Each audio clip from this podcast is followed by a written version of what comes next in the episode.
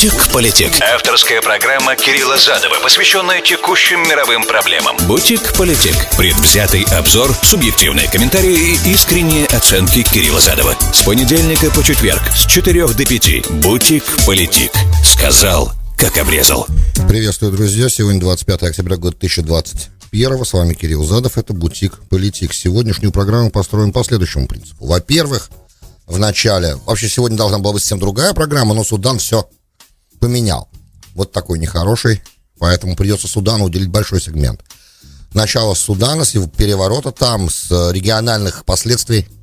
Потом Турция, уже раз мы в регионе, и уже так в регионе останемся, только с включением России мы обязаны обсудить визит э, Нафтоли Бента в Сочи, переговоры с Путиным пятичасовые. Понятное дело, интересный момент, поэтому вот такой план на сегодня. Три больших, на самом деле, темы, которые каждая заслуживает отдельной передачи. Просто так как все-таки мы хотим быть как можно более актуальными, потому что время-то идет, а завтра, непонятно, что завтрашний день принесет.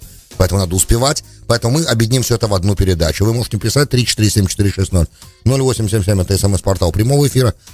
Для тех, кто в прямом эфире меня слушает, маме Филадельфия, application iHeart, application RUSA, радио везде в нации. Все остальные, кто смотрит меня на YouTube, слушает на SoundCloud в любой точке земного шара, ищите меня в Facebook, Твиттере, Задавайте ваши вопросы там, потому что это запись. Бутик-политик. Сказал, как обрезал. Сегодня рано утром стало известно о том, что в Судане произошел военный переворот.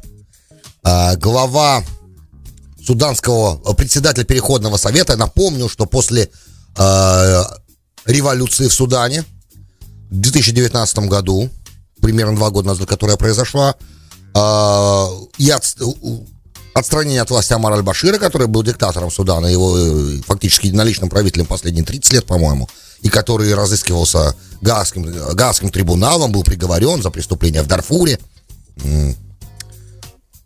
И еще в разные всяческие штуки там были. Ну, явно совершенно, что правозащитники были рады тому, что Амар Аль-Башир был смещен. Э, в итоге, в результате переговоров с объединением гражданских профсоюзов, которая главная сила гражданского общества, политическая сила, альтернативная, прави, э, альтернативная военным. А в результате переговоров их с военными, которые тоже выступили в итоге на стороне народа и сместили Амара Аль-Башира, то есть они пришли к Амару Аль-Баширу, сказали что их вариантов нету, он должен быть э, смещен, он был смещен, помещен под домашний арест. Э, тогда, это был в 19 году, После этого военные договорились с гражданскими, давайте будем их так пока обозначать, потом чуть-чуть больше зайдем, расшифруем эти понятия. А, они договорились создать на несколько лет переходный совет, наполовину стоящих из, стоящий из военных, наполовину из гражданских. Я вам в программах, которые тогда проходили, об этом рассказывал, потому что это очень важно. Судан является ключевым для стабильности достаточно большого региона, а, Ближнего Востока, б, Африканского рога, соответственно, э, ключевой для безопасности транзита нефти тоже, потому что нефть, как мы понимаем, проходит через Армуз, потом идет дальше через Баб-эль-Мандеб мимо Йемена и Сомали, и дальше в Красное море заходит, и там она попадает под... Э, она проходит мимо суданских портов. В общем, важный регион. Это только начало, там же еще есть рядом Эфиопия, есть Египет с известным конфликтом, о котором мы говорили там э, и, и войнами, которые там происходят. Короче, борьба, для борьбы с терроризмом Судан является в том числе ключевым союзником США. И достаточно долго им являлся. Последние несколько лет, по крайней мере. И э, понятно, что тогда внимание было все приковано к Судану. В итоге суданцы договорились, военные с гражданскими, что несколько лет до выборов, выборы, по-моему, должны были состояться в 2023 году, изначально по этой договоренности, будет править Суданом так называемый транзитный совет. Ну, это, естественно, никакие проблемы Судана сразу не решило, потому как Судан сталкивался с экономическими проблемами раз, с политическими проблемами два, с очень сложной э, конфессиональной картиной, потому что Судан разделяется в простом э, рассмотрении на север, который арабский, на юг, который совсем африканский. Вы понимаете, что я имею в виду. А, соответственно, и противоречия суда, классические Каина и Эвеля, да, между земледельцами и кочевниками, скотоводами, давайте скажем так, не кочевниками, скотоводами. Между скотоводами и земледельцами они в Судане проявлялись наиболее сильно, особенно в Дарфуре в других местах, в других провинциях, когда э, крестьяне возделывают поле, а потом на него приходят скоты, кочевников, ну, как скотоводов, которые арабы, да, крестьяне в основном, э, крестьяне, в основном, кстати, э, земледельцы, естественно. И в смысле, крестьяне, христиане, даже тоже, кстати, да, и земледельцы, арабы-мусульмане и скотоводы в основном. И э, вооружены, кстати, арабы вооружены. Они приходили, начинали стрельба бойня, потому что они вытаптывали посевы. Этот конфликт разрастался, разрастался. Стал, стал, кстати, одной из причин отделения Южного Судана в своем в какой-то момент, который богат очень нефтью. И, но ну, это сейчас не важно. Что важно, что э, договорю, Судан, проблем в Судане было очень много, всегда. Также были племена, например, проживающие на Востоке, у которых были проблемы с а, племенами, проживающими на Западе, в частности, Деджа, племена, которые блокировали, вот я вам рассказывал о блокировании суданского порта, через который вся торговля Судана проходит. Они блокировали несколько месяцев порт, э, и они посчитали себя, что они как бы не были вот этим, этой транзитной сделкой, которая была вот несколько лет назад, когда революция произошла, они не были в эту сделку вовлечены, и что-то не получили никакого куска пирога. То есть оказались в стороне от э, потенциально, то, что называется по-английски power sharing agreement. Это раз. Э, другие же провинции Судана, которые имели проблемы с Хартумом, и которые имели свои вооруженные милиции, там Дарфур, например, они в, принято в Судане, что милиция, э, группа, у которой есть оружие, она, когда с ней заключается договор, которая вооружена группа, она в итоге получает кусок пирога, да, то есть такая схема, кстати, работала в Йемене, пока не началась арабская весна, работала, и Салех там всех мог усадить почти всех за один стол, и всем давал кусок этого пирога, но в итоге произошла арабская весна, и в Йемене все закончилось, Салех уже давным-давно мертв. А в Судане была немножко другая ситуация. В итоге Переходный совет подписал мирную сделку с Дарфуром, и с... Э, как же эта провинция называется? Не Карфакана. Вылетело из головы. В общем, э, эти деджа племена, которые на востоке, которые контролируют, на, на территории которых находится выход к Красному морю, они были очень недовольны этой мирной сделкой, которую транзит подписал. И они выступали, поэтому они блокировали порт, что вызвало углубление экономического кризиса который так был в ужасе, да, так был в ужасном состоянии, экономическая страна была в ужасном состоянии, в, в, то есть ну, на ужасном уровне, плюс потопы последние, э, э, климатические всяческие неприятности, которые постигали Судан последний год, тоже не помогли. Я уже не говорю о пандемии и об общем кризисе, который постиг как бы э, развивающие страны особо сильно из-за пандемии. В общем и целом, ситуация была нехорошая. И э, внутри этого совета транзитного, теперь самое главное, председателем этого совета был как бы главнокомандующий Абдель Фатах Аль-Бурхан. Э, у, него были серьезные противоречия с премьер-министром э, Абдалой Хамдуком и с гражданскими, в принципе, в этом транзитном совете. Абдалла Хамдук был, э, есть, то есть, точнее, он есть и был, э, был и есть. Он э, гражданский. Соответственно, претензии взаимные были у правительства и у военных. И вот в этом транзитном консуле, в этом транзитном совете переходном постоянно были столкновения. Столкновения в плане мнений. И в итоге туда приезжал пару раз, уже приезжал наш американский инвой, посла, представитель США Джеффри Фелтман. Э, он, специальный представитель США по африканскому рогу. Он приезжал туда, и он там особенно тщательно, аккуратно предупреждал суданское руководство, этот переходный совет, особенно военных, с которыми он встречался. Буквально, по неделю назад там был опять. Он был там дважды. Он был там летом, он был там опять совсем недавно. Он предупреждал, что все должно проходить в диалоге, и что американская помощь Судану, которая происходит, она на самом деле зависит от э, того, насколько переход гражданской администрации и к демократической системе и выборам будет проведен. Мы знаем, из предыдущего опыта, потому что э, арабская весна, первая ее часть, э, первая часть марлезонского балета выпала на э, первый срок Обамы, на начало, и на второй срок целиком. И из отношения Обамы, например, с Абдель Фатахом Аль-Сиси, который пришел к, воен, к власти военным путем, свергнув так называемого, э, то есть свергнув демократического президента Египта э, Мурси, мы видим, что демократическая администрация с трудом переваривает, у нее нет стомок, нет желудка для того, чтобы переваривать военные перевороты в, на Ближнем Востоке и в Северной Африке. То есть не, не может демократическая администрация страница сказать, ребят, вы решаете свой вопрос, мы подождем. Нет, вы должны обязательно вмешаться. И уже было заявление господина Фелтмана, кстати, который сказал, что из-за того, что сегодня в Судане произошло, а арестовали, поместили под домашний арест господина Хамдука, и неизвестно, где он находится, Э, и всех тех министров этого, членов этого совета и министров, которые были не согласны с военным переворотом, отказались э, поддержать военных. Причем военные пришли сначала к Хамдуку, сказали, будешь нас поддерживать. Он сказал нет, тогда его в неизвестном направлении увезли. Э, естественно, на улице вышло сразу десятки, может быть, даже сотни тысяч человек. То есть протесты вышли на совсем другой уровень. Естественно, что уже ситуация дестабилизирована. И э, уже, естественно, извините за повторение трехкратно этого слова, Турция и Катар высказали серьезнейшие опасения от того, что происходит, потому что это уничтожает гражданские свободы и движение Судана к, в семью как бы демократических государств. Ну, понятно, здесь Турция и, э, Суда, э, и Катар, они поддерживают более такой э, подход, более демократический подход. Здесь традиционно.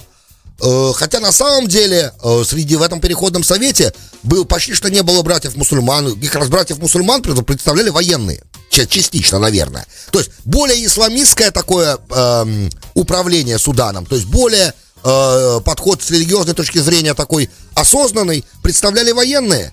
Потому что среди гражданских членов этого переходного совета было много левых, и, и коммунисты даже были. То есть были люди и профсоюзного движения, представители, которые отождествляются у нас с э, э, левой аджендой. Что, в принципе, может, теоретически может устраивать Турцию и Катар, но все равно мне казалось, что военные, по идее, должны бы быть ближе. Но что мы знаем? Сегодня мы видим, что вот Турция и Катар высказали серьезную озабоченность тем, что происходит, ну, помимо всех западных стран, которые высказали озабоченность. США, естественно, высказали озабоченность, но они предупредили, что то, что сейчас происходит в Судане, может повлиять на американскую помощь и на сотрудничество с Америкой. И, соответственно, возникает вопрос. Во-первых, э, как будет разруливаться эта ситуация, смогут ли военные сейчас ситуацию успокоить? Уже есть убитые, уже есть раненые, уже баррикады, э, народ, нация неспокойна. Я имею в виду сейчас в Хартуме и в северной части Судана, нация неспокойна. И это может теоретически дестабилизировать весь регион. Это первый вопрос, который мы должны сейчас, за которым мы должны внимательно следить, да, как это будет разрешаться. Ближайшие дни будут ключевыми. А, плюс Африканский Союз, э, его позиция, вы знаете, она в любом случае, в любого такого переворота мгновенно э, членство страны в Африканском Союзе приостанавливается до передачи военными власти гражданской администрации. Теперь с Суданом все значительно сложнее. Это не просто какой-то член Африканского Союза, это важный член Африканского Союза и большой кусок Африки. Поэтому просто так сказать, что Судан будет исключен из Африканского Союза, его членство будет приостановлено, может оказаться хуже для самого Африканского Союза, учитывая, что я так понимаю, что headquarters э, Союза в Эфиопии и так между Суданом и Эфиопией сейчас из-за известной дамбы не очень электростанции, да, э, не очень приличные отношения и вообще все напряжено. Пока. Тут много чего интересного можно будет сказать, но мы должны понаблюдать, я думаю, день-два. Как будет разруливаться ситуация. Это первый. Ну и главный вопрос для меня, например, э, примерно год назад, exactly, почти год назад, Израиль и Судан подписали договор о нормализации. И не совсем понятно э, для Судана-израильских отношений, как сейчас будет развиваться ситуация, то есть насколько это может навредить. Формаль, формально посольство пока не открыто, и это было, как бы, давайте скажем так, это договор нормализации между Израилем и Суданом был в основном протоколом о намерениях. Да, это было, правда, условием для того, чтобы Америка вытащила Судан из санкционного списка. Хартум был под сильными санкциями, несмотря на то, что помогал Америке бороться с терроризмом активно. И давным-давно уже иранскую ориентацию, простите за это, поменял на аравийскую, на саудовско-аравийскую. То есть из одной парадигмы перешел фактически в другую э, ближневосточную парадигму. И это парадигма безопасности, я имею в виду. И это, с одной стороны, было хорошо, с другой стороны, пока договор нормализации не было, не было и э, не было и в, э, исключение Судана из санкционного списка. Это первый момент. Второй момент. Да, я, кстати, вспомнил. Слава богу, вспомнил. Провинция, где тоже были проблемы, называлась Восточный Кордофан, Ист Кордофан. Там тоже были столкновения на уровне гражданской войны фактически. И вот они закончились мирной сделкой, как и с Дарфуром в какой-то момент. И вот с Кордофане закончилась мирной сделкой, и ребята из Кордофана получили там достаточно серьезные э, пряники из-за того, что была подписана сделка, и э, восточные ребята, когда это увидели, они поняли, что если у тебя нет оружия и ты не, не представляешь никакой угрозы для Хартума, де-факто, то никто тебе не готов ничего и дать. И поэтому они начали бастовать, блокировать порты, порт, порт Судан, который главные ворота Судана, и это тоже, естественно, усугубило э, экономический кризис в самой стране. Теперь э, Судан арабское государство, напомню, Судан государство, в котором был при, э, произнесен принцип трех нет после войны 67 года, израильско-арабской. Соответственно, само по себе факт того, что такая страна, вот такая страна, где весь арабский мир когда-то единым фронтом против Израиля выступал, вдруг подпис не вдруг, но при огромной давлении на них американской администрации, возглавляемой Дональдом Трампом, и всяческих пряниках, которые им были даны, и пониманием того, что без Израиля им будет сложно справиться с тем, что перед ними, потому что, как, опять же, поляна-то сложная экономическая, очень, очень сложная, э, особенно сейчас постковидная, и нужно как бы действовать. И в этой ситуации не всем понятно – пойдет ли, допустим, допустим, допустим, представим себе, что военные Абдель Фатах Аль-Бурхан э, также примерно воспринимают парадигму безопасности, как Абдель Фатах Аль-Сиси Египта. И тогда, может быть, отсутствие всяческих левых коммунистов, которые известны своими пропалестинскими взглядами, например, традиционно, давайте откроем глаза на это, а в этом споре, может быть, тогда э, этот военный переворот может оказаться Израилю на пользу. Например, фантазирую сейчас. Или э, именно гражданский совет был. Ведь так как я не знаю там кухни, да, и кто в итоге был, сказал главное слово внутри этого переходного совета, когда решение о, о, о подписании договора о нормализации с Израилем было принято, это интересный вопрос, ответ на который я пока не знаю. И мы в течение, опять же, ближайших дней поймем, скорее всего, как будет дальше динамика, э, как будет дальше динамика развиваться в отношениях между Израилем и Суданом. Это очень интересно сейчас.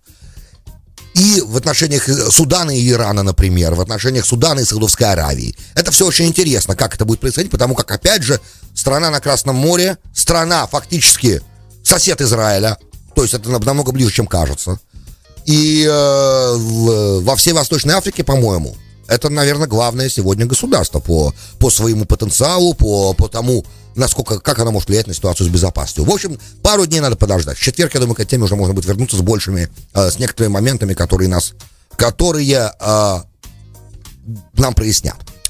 Это первая страница. Перевернули ее. Останемся теперь в, в регионе, только чуть севернее полетим в Турцию, где в эти выходные беспрецедентное обострение произошло. А, расскажу маленькая предыстория. Преамбула уже 4 года в турецкой тюрьме без вынесения приговора, без суда содержится правозащитник Осман Кавала. И Европейский суд по правам человека постановил, что он там незаконно находится, его надо освободить. Но я не совсем понимаю, какое Турция имеет отношение к Европейскому суду по правам человека. Э, неужели она подписала э, это трити, да, и она считает себя в юрисдикции? Я так понимаю, что нет. И Турция не член Евросоюза. Опять же, по вине Евросоюза Турция всегда очень хотела, но Евросоюз как бы в лице Франции, в лице Греции, в лице некоторых других игроков говорил Турции «отдыхай». И поэтому требовать от Турции такое же соблюдение прав человека, которое соблюдается, допустим, в Западной Европе, немного мне странно это для меня. В общем и целом, э, послы 10 стран, этих послов немало. Это послы, я так понимаю, США, Великобритании, это послы э, Германии, Дании, Финляндии, Франции, Нидерландов, Швеции, Канады, Норвегии, Новой Зеландии, э, призвали Турцию, короче, это правило Европейского суда, которое они вынесли, да, освободить господина Ковалу. Э, применить и освободить его. На что была жуткая э, отповедь дана Эрдоганом в субботу и воскресенье. И даже он сказал, по-моему, в воскресенье уже сказал, что он послов 10 этих стран, включая США, нормально, объявил, объявил уже персонами Номграта и дал приказ э, Министерства иностранных дел, соответствующие постановления оформить документально, то есть в документе, письменно. Что представляла из себя невероятного уровня дипломатическую эскалацию. Высылка посла. Это в дипломатическом мире верх дипломатического противостояния и де-факто может означать разрыв дипломатических отношений. Ну, не обязательно разрыв отношений, но это сильное понижение статуса посольства. Тогда получается, что посла ему нельзя прислать, а вместо него э, работает как бы передатчиком всяческих информаций, всяческой, всяческой информации временной поверенной. Это очень серьезная э, деградация дипломатических отношений по дипломатическому протоколу. Это прям, прям реально скандал-скандал. И это вызвало совершенно дикий шок э, в сообществе и экспертном тоже, естественно, дипломатическом. Э, Причем в воскресенье, вчера, Эрдоган, или сегодня рано утром, Эрдоган уже встретил, когда он понял, во что это в итоге может вылиться. Или он всегда это знал? А, а сказать, что Эрдоган что-то не понимает перед тем, как он говорит, не понимает последствий, это сложно сделать. Дядечка умный, дядечка игрок блестящий, я уже не хочу это повторять, я повторю это каждый раз. Но это так, то есть если он что-то делает, значит, у этого есть какая-то сверхцель. Ничего просто так в простоте душевной Эрдоган ртом своим никогда не произносит. Соответственно, если это произошло, Значит, у него была какая-то цель. А, я попробую угадать эту цель. Я не могу сейчас, никто, эксперты не пишут, для чего он это сделал. Мне представляется, для того, что он сделал это для того, чтобы поднять свой рейтинг внутри страны. Это для националистов делается. Это делается для Uh, у него сейчас очень тяжелая ситуация экономическая в Турции. Лира резко упала. Там было принято несколько решений в, uh, по отношению к центральному банку, который, на который рынок отреагировал очень нехорошо. Рынок внутри турецкий, я имею в виду. Uh, экономика, короче, отреагировала плохо на этот момент. И вообще там тяжело, и пандемия тоже долбанула по Турции, как мы понимаем, никого не, пандемия никого не пощадила, экономические последствия очень тяжелые. Лира потеряла чуть ли не 70 или 80% за последнее время.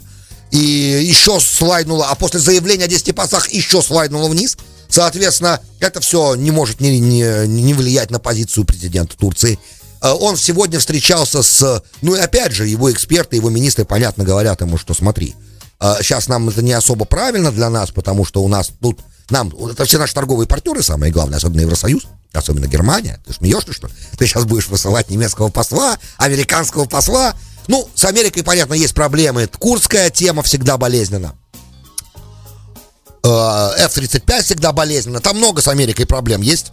Потому что Эрдоган, например, потребовал, так его исключили с программы F-35, потому что он купил С-400, и никому в мире не позволено иметь самый передовой американский бомбардировщик, и при этом да, э, самолет, и при этом иметь э, самую передовую систему ПВО русскую. Ну, нельзя это делать по многим причинам, я когда-то в предыдущих программах это объяснял. Но ему можно, Эрдогану уже закон не писан, правильно? Он может сочетать одно с другим и э, договариваться с Путиным тоже. То есть тут интересная на самом деле штука, поэтому э, у, Ами... у Эрдогана к Америке много претензий. Он потребовал от Америки, кстати, компенсацию за то, что его исключили из программы F-35, в которой, я так понимаю, Турция тоже вкладывала какие-то деньги. Пока этот вопрос, по-моему, висит в воздухе и не разрешается. В общем, короче, к чему все это говорю?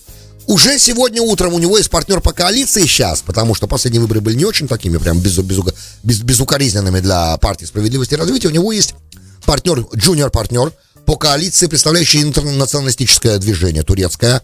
Он с ним встретился, обсудил варианты возможного как бы отступления. И тут ему посольство, всяческие послы дали еще и ход для отступления. Они сказали, что, ребят, на самом деле мы привержены статье 41 Венской конвенции. И статья 41 Венской конвенции говорит, что дипломатические правительства никакие, ни в какой стране не имеют права вмешиваться во внутренние дела страны. Интересно, а когда Виктория Нулан была в Киеве в 2014 году, в январе, она, получается так, что американское посольство не придерживается Венской конвенции? А разве американского подписи нету на Венской конвенции? По-моему, есть. Очень странно. В общем и целом посольство заявили, что они придерживаются, они никогда не вмешиваются в суверенные, в суверенные вопросы турецкого государства, никак, а, потому что требование применить право какого-то другого суда на территории Турции является вмешательством в внутренние дела Турции, как мы понимаем, и в ее правовую систему. В общем и целом, таким образом, когда это заявление от всех этих послов прозвучало, да, в той или иной форме от разных посольств, это стало означать, что как бы есть э, возможность для деэскалации. И, скорее всего, слова о том, что э, они объявлены персонами Нонграта, это еще не точно. Да, что тоже на самом деле в дипломатическом мире не принято. Если ты говоришь такие вещи, учитывая, что ты уже сказал, что ты уже их объявил персонами Нонграта, это представляет из себя некоторую потерю лица после этого. Ну, в общем и целом, за, у Эрдогана слова не всегда означают дела но в простоте эти слова не произносятся. Вот такой примерно вывод, наверное, из всего этого скандала, который, скорее всего, сегодня будет деэскалирован еще больше, мы можем сделать. Бутик-политик. Сказал, как обрезал. Добро пожаловать в Бутик-политик. С вами Кирилл Задов сегодня. Это часть вторая программа. Сегодня 25 октября года 2021, понедельник. Обещал визит Нафтоли Беннета в Россию в первый его визит в качестве премьер-министра. И, по-моему, вообще первый раз, первый раз в жизни он в Москве. Не в Москве, в Сочи, но неважно, в России. И визит должен был проходить два часа, он вылетел в пятницу. Для того, что это, в принципе, Сочи же на полпути от Израиля до Москвы. В принципе, из Москвы лететь до Тель-Авива 4 часа. Несколько раз я это, этот маршрут так проделал. Еще когда жил в России, до 97-го, когда я переехал сюда. И потом уже, находясь здесь, отсюда тоже несколько раз проделал. То есть 4 часа, в принципе. И э, так это удобно. Опять же, для Беннета это было удобно с идеей того, что он проведет, он думал, что он проведет шаббат в Израиле. Вернется, успеет до шаббата, который начинался в Израиле, тоже достаточно уже теперь рано начинается, потому что тут день солнечный сокращается все быстрее и быстрее, и он думал, что он вернется, потому что Беннет известен уже тем, что он, во-первых, он ортодоксальный человек, значит, ему нужно шаббат по всей программе, полной программе проводить, и он уже попал несколько раз на проведение праздников и шаббатов за границей Израиля, он провел э, из-за встречи с Байденом, которая должна была пройти в четверг, а в итоге прошла в пятницу, он то есть, э, не на пятницу, там другие дни, там был праздник Шминяцерет, который начинался во вторник, и он должен был, встреча должна была пройти, по-моему, воскресенье, прошла в понедельник, в итоге он не смог улететь. И Шминяцерет он провел... Все перепутал. Значит, там на самом деле он должен был в четверг провести с Байденом встречу, а провел ее в пятницу, потому что там была ситуация у нас. Он из с Афганистаном была, там была проблема взятия Кабула, там аэропорт. А, погибли наши пехотинцы, 13 человек и он должен был ждать, он ждал там до пятницы, и в итоге не мог уже улетать, потому что разница во времени, он бы прилетал в шаббат в Израиль, это невозможно, поэтому он остался в Вашингтоне на шаббат. Э, он приехал перед меня в Нью-Йорк на Генеральную Ассамблею ООН, вот я все вспомнил. И из-за того, что э, из Нью-Йорка тоже его выступление было запланировано на понедельник утра, а в вечер начинался праздник, он не мог лететь в Израиль по той же самой причине, поэтому он остался наш миниатюр в Нью-Йорке, и я вам рассказывал про его посещение центральной нью-йоркской синагоги, одной из, э, провел там, короче, шаббат в Нью-Йорке. Тут ситуация такая была. Что надо прилететь, два часа с Путиным переговорить.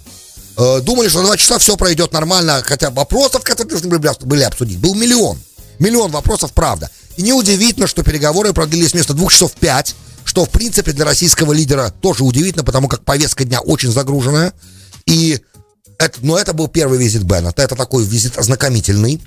Визит считается экспертами прошел в невероятно приятной, доброй, конструктивной обстановке очень успешный, настолько успешный, что Путин тут же по завершении визита пригласил Беннета также посетить какой-то Санкт-Петербургский форум, я пока не знаю какой, который через пару месяцев, по должен в Санкт-Петербурге пройти. Может быть, это экономический форум, я точно не, в, не, не, не знаю, пока расскажу, когда буду знать. И это сам по себе уже знак очень хорошего расположения. И поэтому, таким образом, для меня на главный вопрос, может ли Нафтоли Беннет, новый премьер-министр Израиля, поддерживать с президентом России контакт такого же личного уровня, который был у него с Натаньягу, было для меня серьезным вопросом, и это один из ключевых вопросов для безопасности Израиля, поскольку, поскольку российские войска находятся на израильской границе. И, соответственно, как мы понимаем, в реализме э, намерения роли не играют, а играет роль только возможности. И серьезная военная база, и не одна, находится в Сирии. И опять же Израилю нужно решать в Сирии некоторые вопросы, которые, как мы понимаем, без содействия определенного с российской стороны никак было бы невозможно решать, или приходилось бы решать значительно большими трудностями, чем сейчас, потому что есть разные механизмы, которые еще Натаньягу с Путиным когда-то выработали, которые работают. И несколько вопросов было. Лапид уже так в предыдущем визите, который согласовывал визит Беннета, я так понимаю, э, в Москву был визит, и там были вопросы некоторые согласованные относительно того, э, действуют ли предварительные договор, предыдущие договоренности Натаньягу с Путиным до сих пор, да, действуют. Теперь нужно было их обговорить еще, и нужно было застолбить этот момент. И вообще личному контакту нет альтернативы. И контакт министра иностранных дел тоже не альтернатива. Первые лица обязаны общаться. И как этот визит пройдет, было для меня интересно. Ну, все-таки Нафтоли Беннет человек не чуждый военным, да, во, военной, военной выправки и дисциплине он служил. По-моему, он ушел в запас в резерв в ранге майора мне так кажется. И он человек, э, я точно не могу, могу ошибаться, но он офицер. И э, армейская дисциплина выправка присутствует. Соответственно, и он был очень успешный бизнесмен, был того, как он стал, вошел в израильскую политику. Э, может ли он, как Натаньягу, быть иногда э, не посредником, но э, go between, то, что называется. То есть иногда передавать некоторые послания от американского истеблишмента в Российскому этого я не знаю и не хочу спекулировать. Разные я читал версии, что теоретически да, может. И перед тем, как он был в России, он же был с Байденом, общался. А, поэтому теоретически все возможно, но я не думаю, что сегодня есть такая нужда. А, в таком посреднике Байден и Путин могут с вами поговорить, пообщаться. И э, Беннет и Байден не такие, не так близки, как, допустим, был бы Трамп и Натаньягу, вы понимаете. Поэтому и, и нет такой необходимости в таком go-between со стороны Израиля, мне кажется. По крайней мере, в администрацию Трампа это было, может быть, бы надо, по той причине, что э, любые контракт, контакты Трампа с Путиным были затруднены из-за той истерии, которая у нас тут в медиа происходила по поводу того, что Трамп российский шпион. То есть сумасшествие, это сумасшествие продолжалось и продолжалось и продолжалось, и в такой ситуации даже любая пресс-конференция после любой рабочей встречи превращалась в цирк и позор. Поэтому э, Тогда, может быть, нужда в том, что Натаньягу делал такие вещи, она была, но сегодня такой нужды нет. Все прекрасно понимают, что Байден явно не человек Путина здесь, в Вашингтоне, поэтому, может быть, и, и напрямую в общении Байдена с Путиным нет никакой проблемы ни для медиа, ни для кого. Я уже не говорю про то, что медиа поддерживает демократически, э, демократическую партию. Это очевидно у нас основная часть медиа. Поэтому, опять же, если бы десятую вещь из того, что позволял себе позволяет себе Байден бы сделал Трамп, уже бы скандал был бы запредельный. Короче, возвращаясь к встрече э, Путина и э, Нафтоли Беннета, так как на 5 часов задержался человек, ему пришлось проводить шаббат в Сочи. Хаббат Сочи. Отдельное огромное спасибо, потому что то, что они сделали, Это невероятно. Они смогли такую делегацию принять, как положено, организовать проведение религиозных всех церемоний, трапез необходимого количества. Шаббат – серьезное дело. Еда должна быть, мало должна быть кошерной, должна быть праздничной. То есть там много чего нужно было сделать, и делегация была не маленькая. Там Зей Фелькин присутствовал, там еще министры присутствовали, там присутствовала свита, ну, необходимые советники, помощники. Этих всех людей нужно было достойно по-царски накормить. Все было сделано, очень быстро, причем это было сделано on the go. И Барвазар сказал, что две, два момента очень важные, очень важные, что, во-первых, то, что Беннет остался там, показало, что в Сочи на, на шаббат дало возможность э, Хабаду Сочи исполнить серьезную заповедь, ну и опять же отработана определенная логистика, что очень хорошо, и на будущее задел тоже очень важный. В общем и целом, огромное спасибо Хабаду за то, что смогли принять премьер-министра. Это невероятное действие. И вообще большие молодцы, правда. То, что Хабад в России сделал с еврейской инфраструктурой, этому, я считаю, этой работе нет равных. Вообще, то есть беспрецедентно то, что сегодня в России происходит на уровне Хабада. Фу-фу, чтобы не сглазить, сделаны невероятные вещи. А ну и само по себе мы знаем, что отношение российского президента к э, еврейской религиозной жизни, еврейской коми- общинной жизни в Москве, оно и не только в Москве, а всей России, оно очень положительное. И опять же, это очень хорошо.